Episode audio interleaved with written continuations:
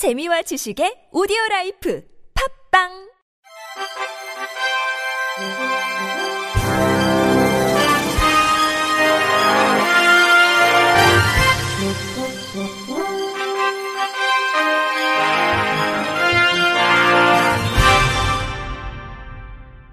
청취자 여러분 안녕하십니까? 3월 29일 수요일 KBS 뉴스입니다. 국회 농림축산식품해양수산위원회 국민의힘 정희용 의원이 장애인 도서관의 설치와 운영을 전국적으로 확대해 장애인의 도서관 이용 편의를 증진하고 지식 정보에 대한 접근성을 높이는 도서관법 일부 개정 법률안을 대표 발의했다고 밝혔습니다. 현행법에 따르면 장애인에 대한 도서관 서비스를 지원하기 위해 문화체육관광부 장관 소속으로 국립장애인 도서관을 두고 있으며 장애인을 위한 도서관 서비스 시책 수립 및 총괄, 도서관 서비스 기준 및 지침의 제정, 접근 보장 및 이용 편의 제공 등의 업무를 하고 있습니다. 하지만 현재 국립장애인 도서관은 별도의 독립청사 없이 서울 지역에 소재한 국립중앙도서관 본관 6층을 활용해 한정적으로 운영되고 있어 사실상 서울의 일부 지역을 제외한 다른 수도권 지역과 지방에 거주하는 장애인들은 이러한 장애인 도서관 서비스를 이용하기 어려운 상황입니다.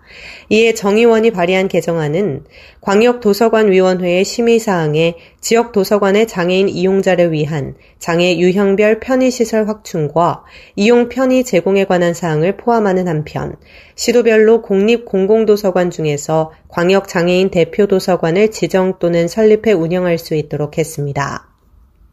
정 의원은 국립중앙도서관 내 국립장애인 도서관이 설치돼 있다고는 하지만 일부 공간을 사용해 협소하고 장애 유형별 이용자들에게 제공될 수 있는 서비스가 제한된다는 지적이 있었다며 지난해 국회 예결위 예산 소위 위원으로 활동하며 국립장애인 도서관 독립청사 건립을 위한 연구 용역 예산 2억 원을 신규 확보하는 데 노력했고 장애인 도서관 설치 운영을 전국 단위로 확대하기 위한 법적 근거를 마련하고자 법안을 발의하게 됐다고 밝혔습니다.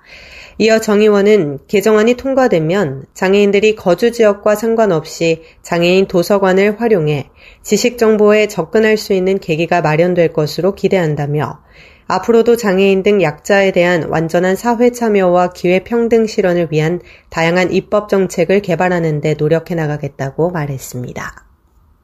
경기도가 이르면 오는 6월부터 민선 8기 김동연 경기도지사의 대표 정책인 기회소득을 예술인 장애인을 대상으로 지급합니다.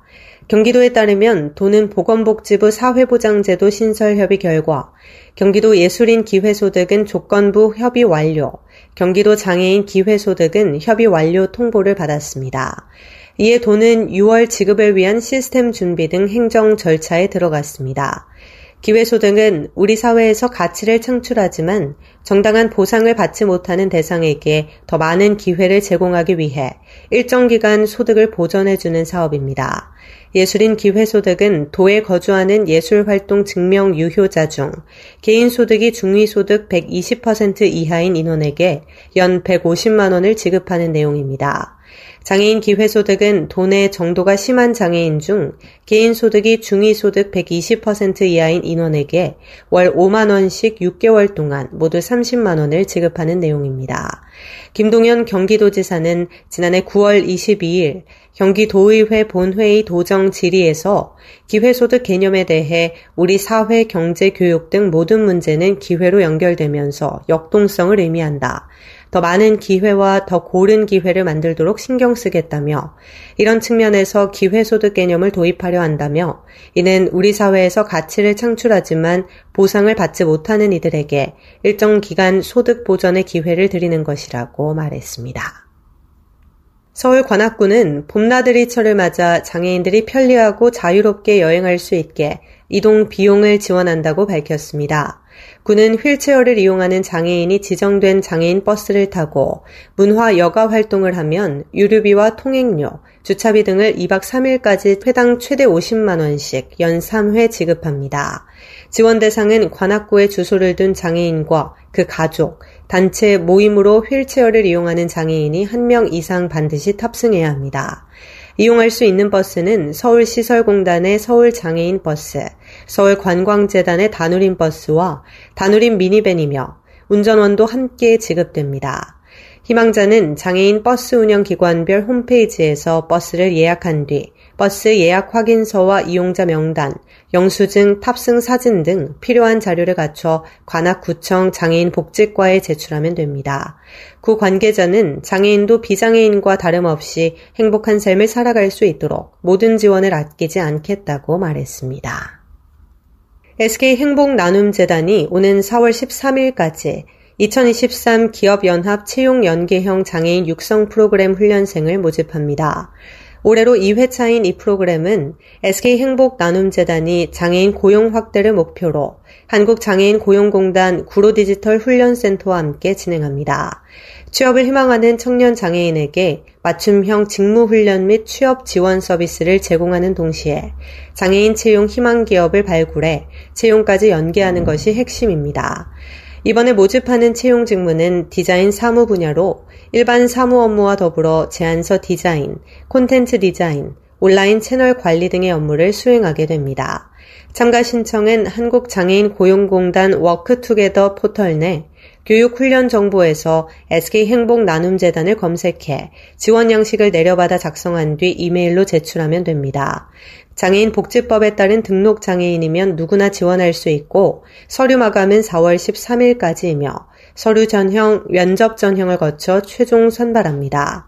선발된 훈련생은 4월부터 8월까지 약 4개월간 한국장애인 고용공단 구로 디지털 훈련센터에서 맞춤형 직무 훈련을 받습니다.